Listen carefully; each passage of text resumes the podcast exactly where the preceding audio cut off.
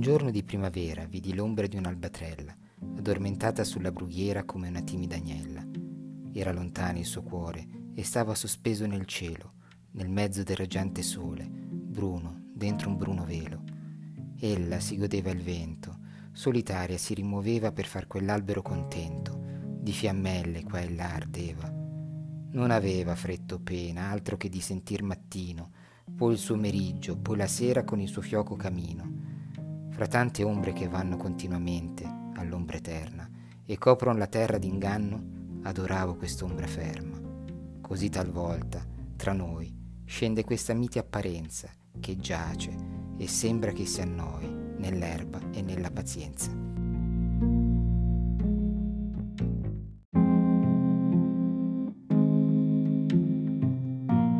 Dell'ombra di Carlo Betocchi, 1932.